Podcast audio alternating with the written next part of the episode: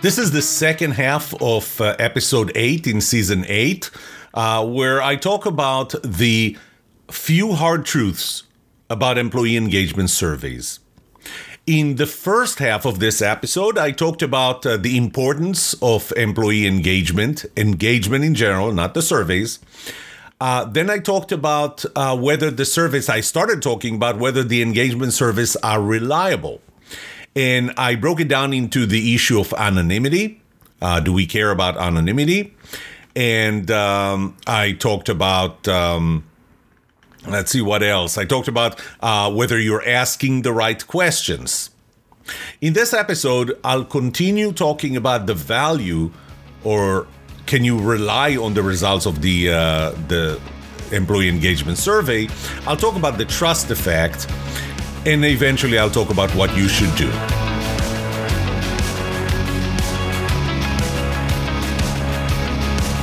Welcome to the Trust Show. I'm Yoram Solomon, your host, the author of the Book of Trust, and facilitator of the Trust Habits Workshop.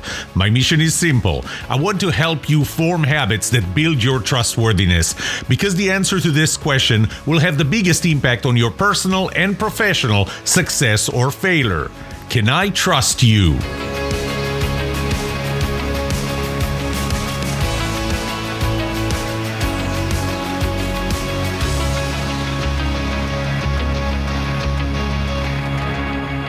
I want to start by talking about the danger of the average.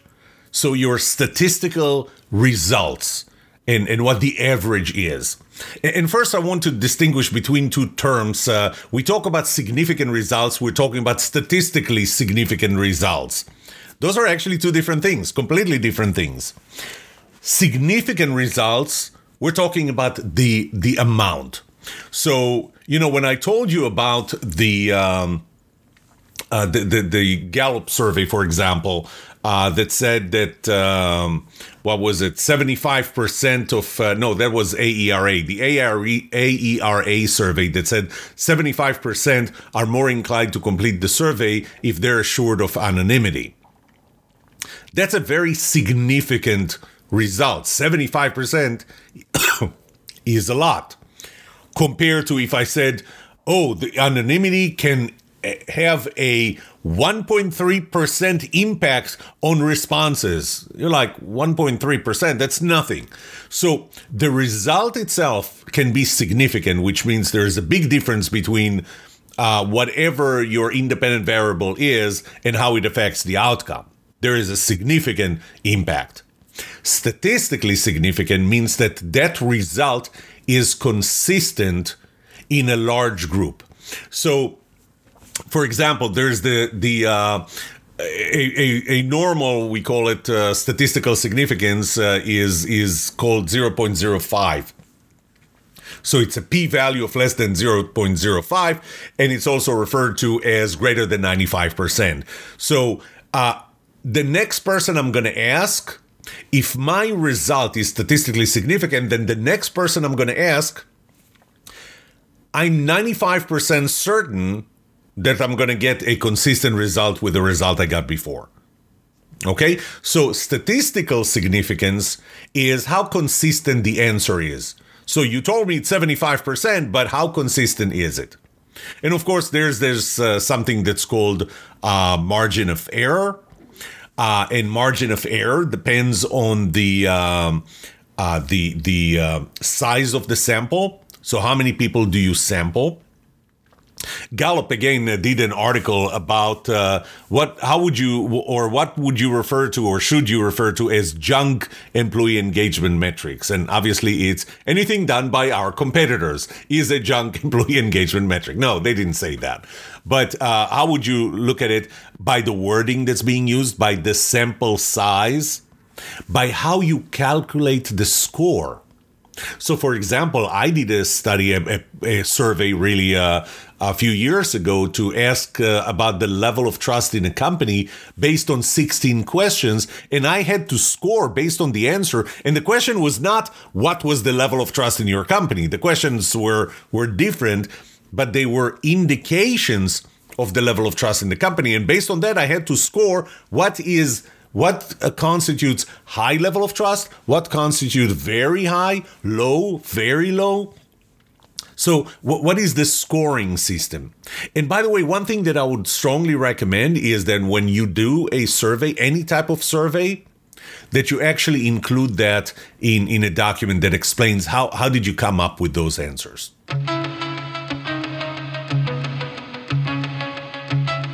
The next thing to consider is you got the average, but we're not average. We may be better or worse than than the average. But the problem is that when you start averaging things, you are going to miss some unique situations.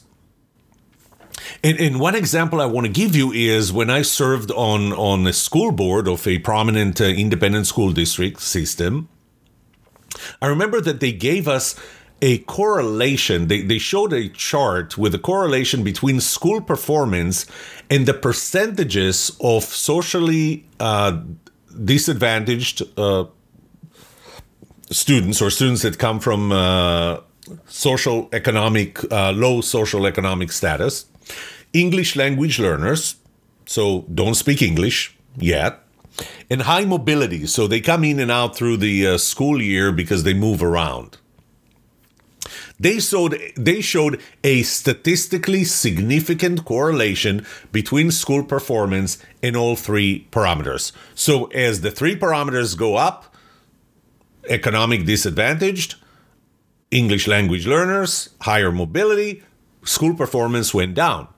But when I looked at the chart that showed all the uh, data points, I saw situations that were unique where students at the same economic or, or same social status um,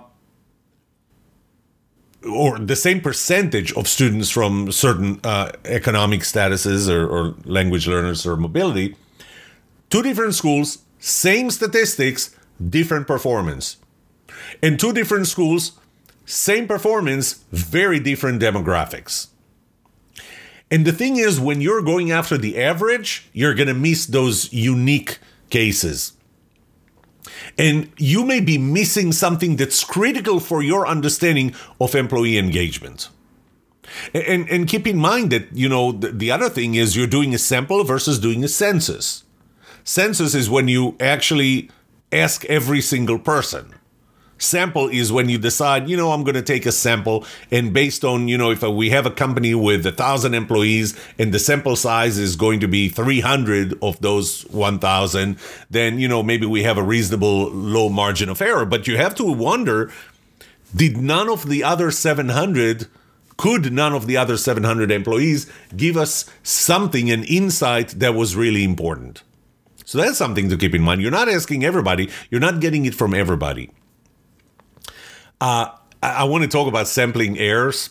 Some people will tend to respond and others don't. So I'll, start with a story. I, don't know if you're familiar with that. Uh, in November 2, November 2nd, 1948, presidential election between Dewey, the Republican, and Truman, the Democrat.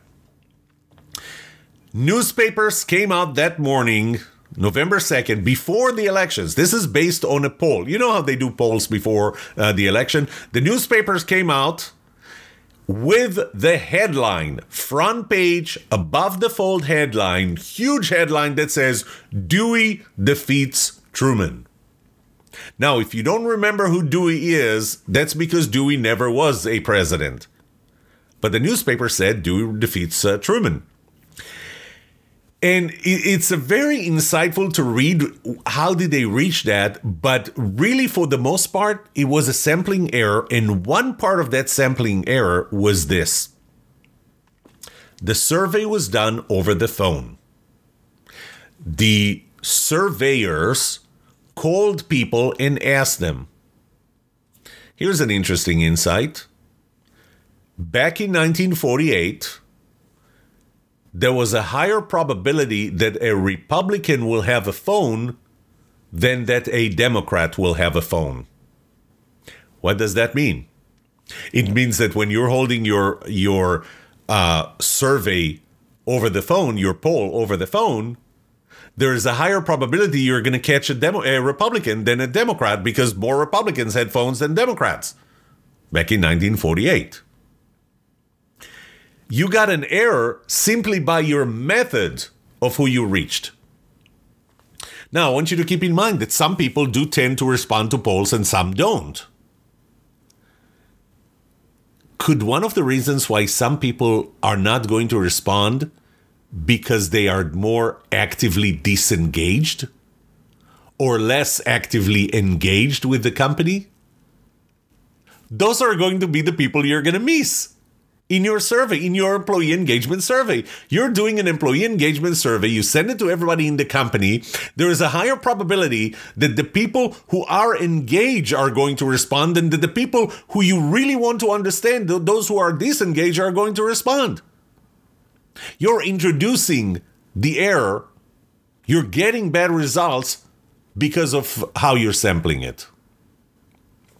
The other thing is, uh, you know, I talked about uh, what happened in the schools, but different departments. You can mask an issue that you have in one department because you're averaging everything. You know, one department, let's say that the uh, engagement scale is one to five, one lowest engagement, five is the highest engagement. One department in the company reads out five or, or the average is close to five. Another department in the company, the average is close to one, but the overall average in the company is three. So you're looking at it and you go, well, we're pretty much average. And you miss the fact that you have a problem in one department because you're averaging it. That's one of the dangers of averaging.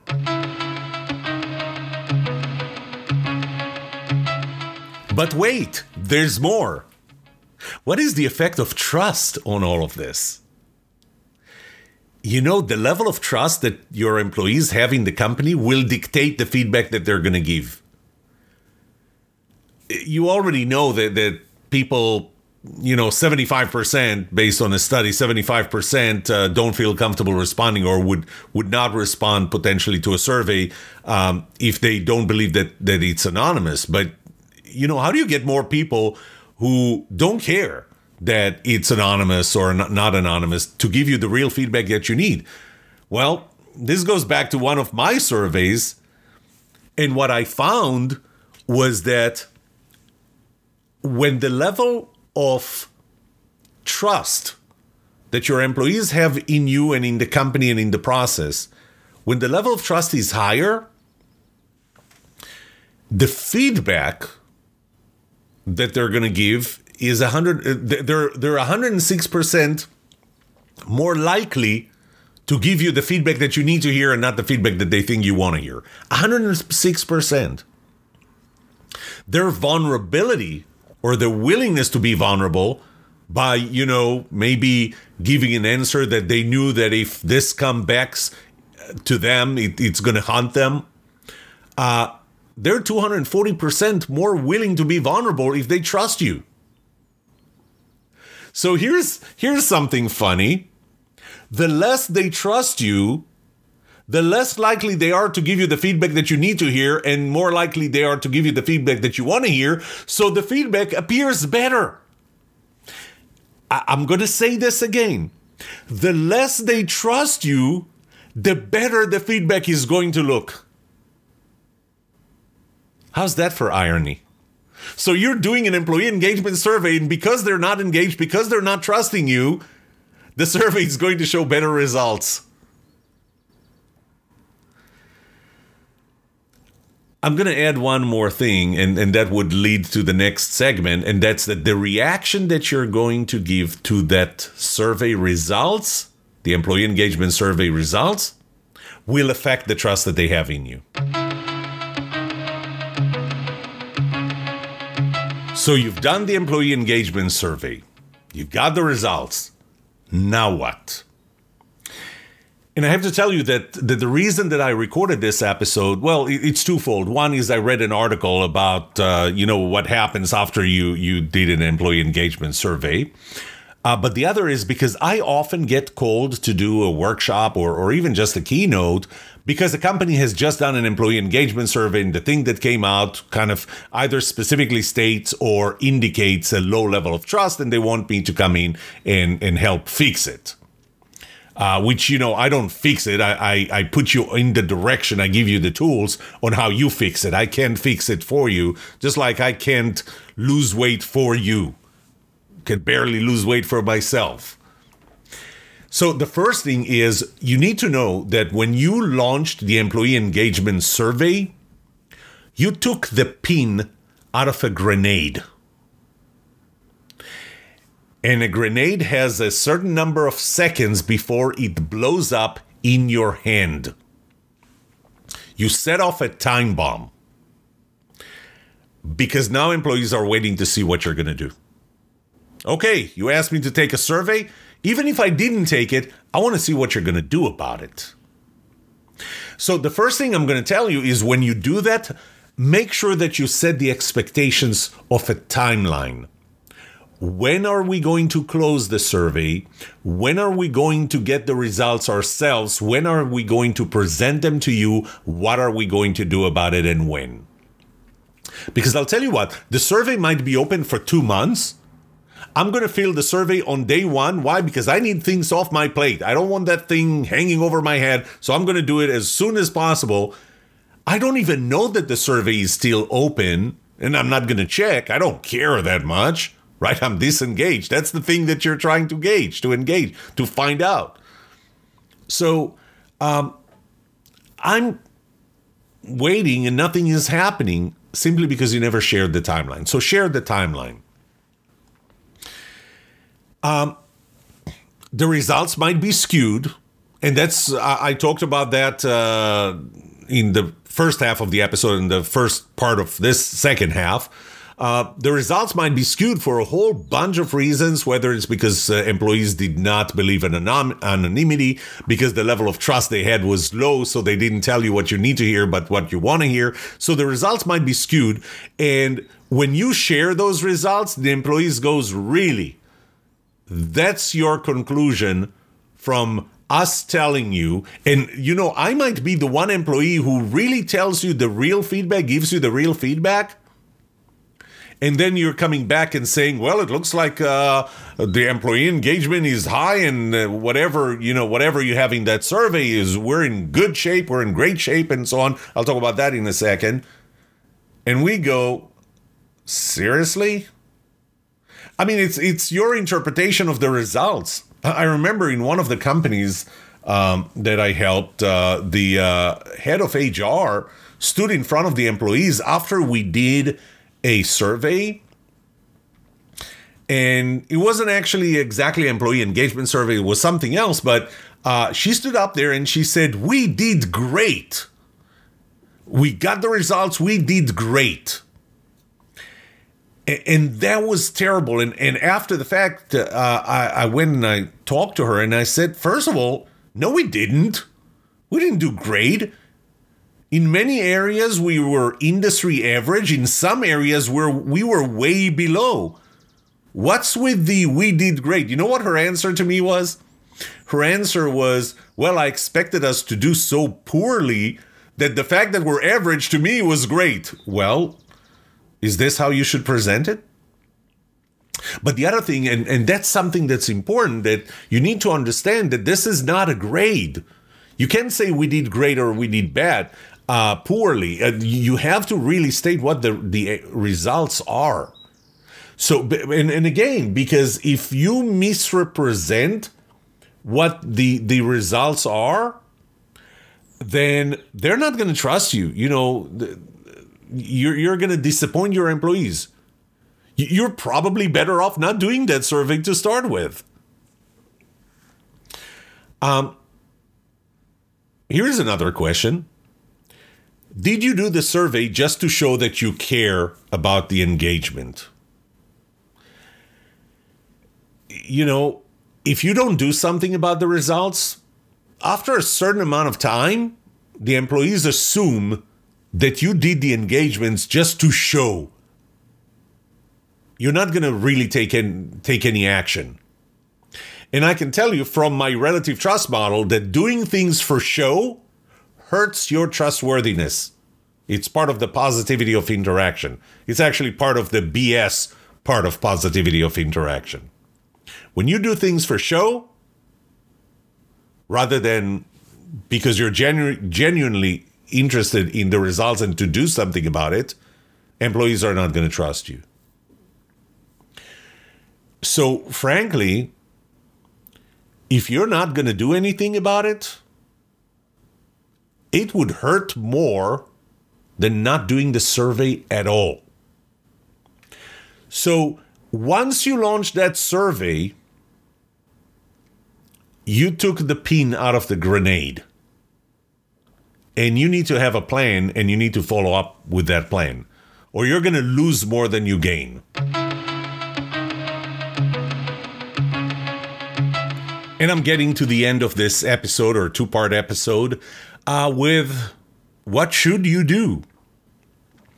So, the first question you have to ask yourself look in the mirror and ask, why am I doing an employee engagement survey to start with?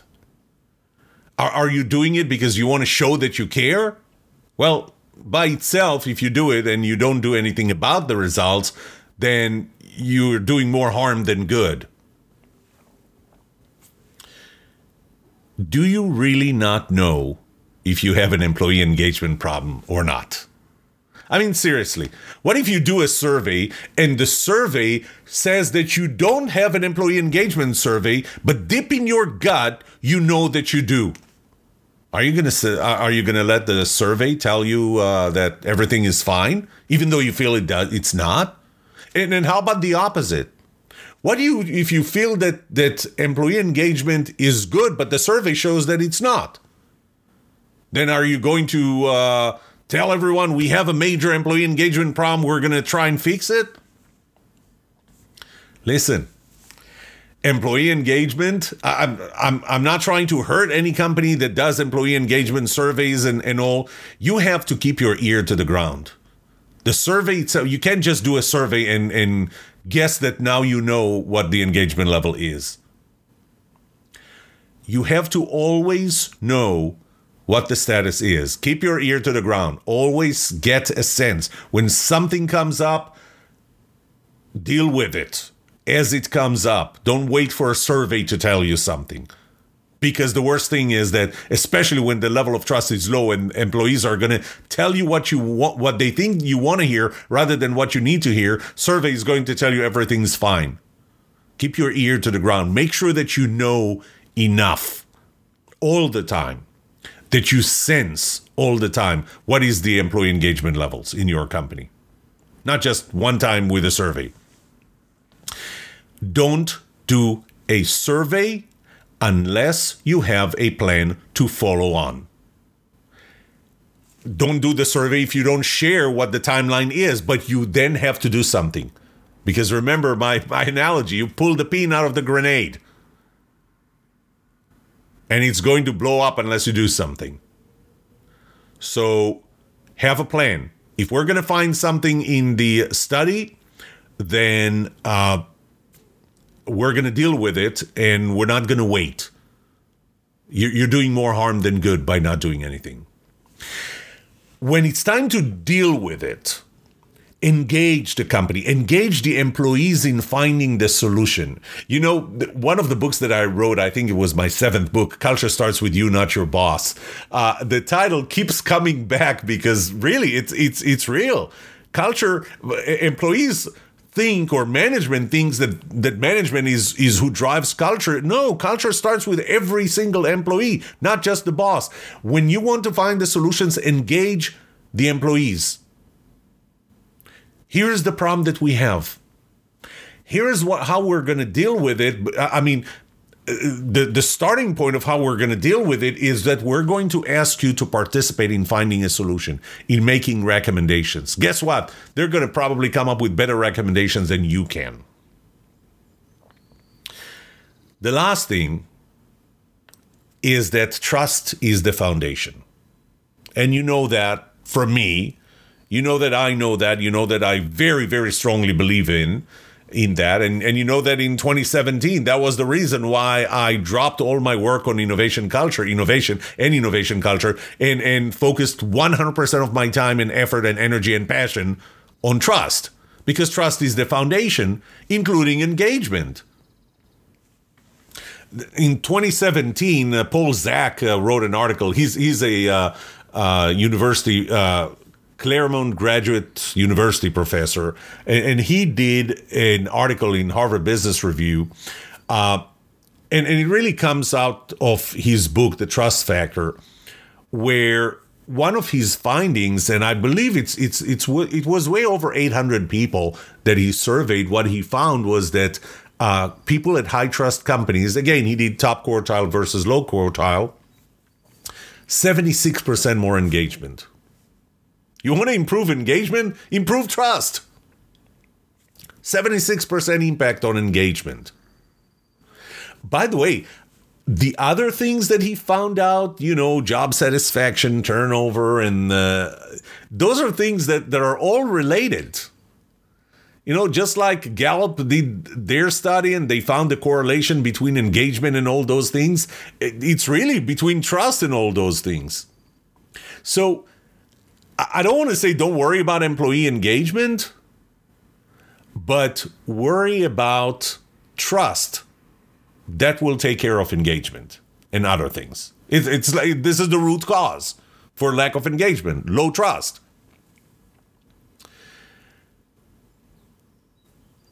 You know, uh, there's a. I'll, I'll finish with a quote from the movie Glengarry uh, Glen Rose Ross, uh, where Alec Baldwin comes in. It's in 1992. Uh, he comes in with this acronym. This is a sales organization. I mean, you you heard that. ABC. Here's the ABC. Always be closing. Great advice to salespeople. Always be closing. Always be getting new business. So I'm going to tell you, always be building trust. ABBT. Always be building trust. You should always work on building trust. Don't wait once a year once in, in three years. We're going to do an employee engagement survey. And as a result, we're going to find out certain things and we're going to start working on building trust. You know why? Because it's easier to build trust than to rebuild trust after you lost it. Always be building trust. If you keep your ear to the ground all the time, you will get the feedback in real time. And, and you know why you're going to get that? Because when you have a high level of trust, people are 106 240% more likely to be vulnerable to be willing to share what they really feel even knowing that the, it puts them in a vulnerable position. And 100% 106% more likely to give or more willing to give you the feedback you need to hear rather than the feedback they think you want to hear. But you need to build trust for that. And when you do that let me ask you a question why do you need an employee engagement survey?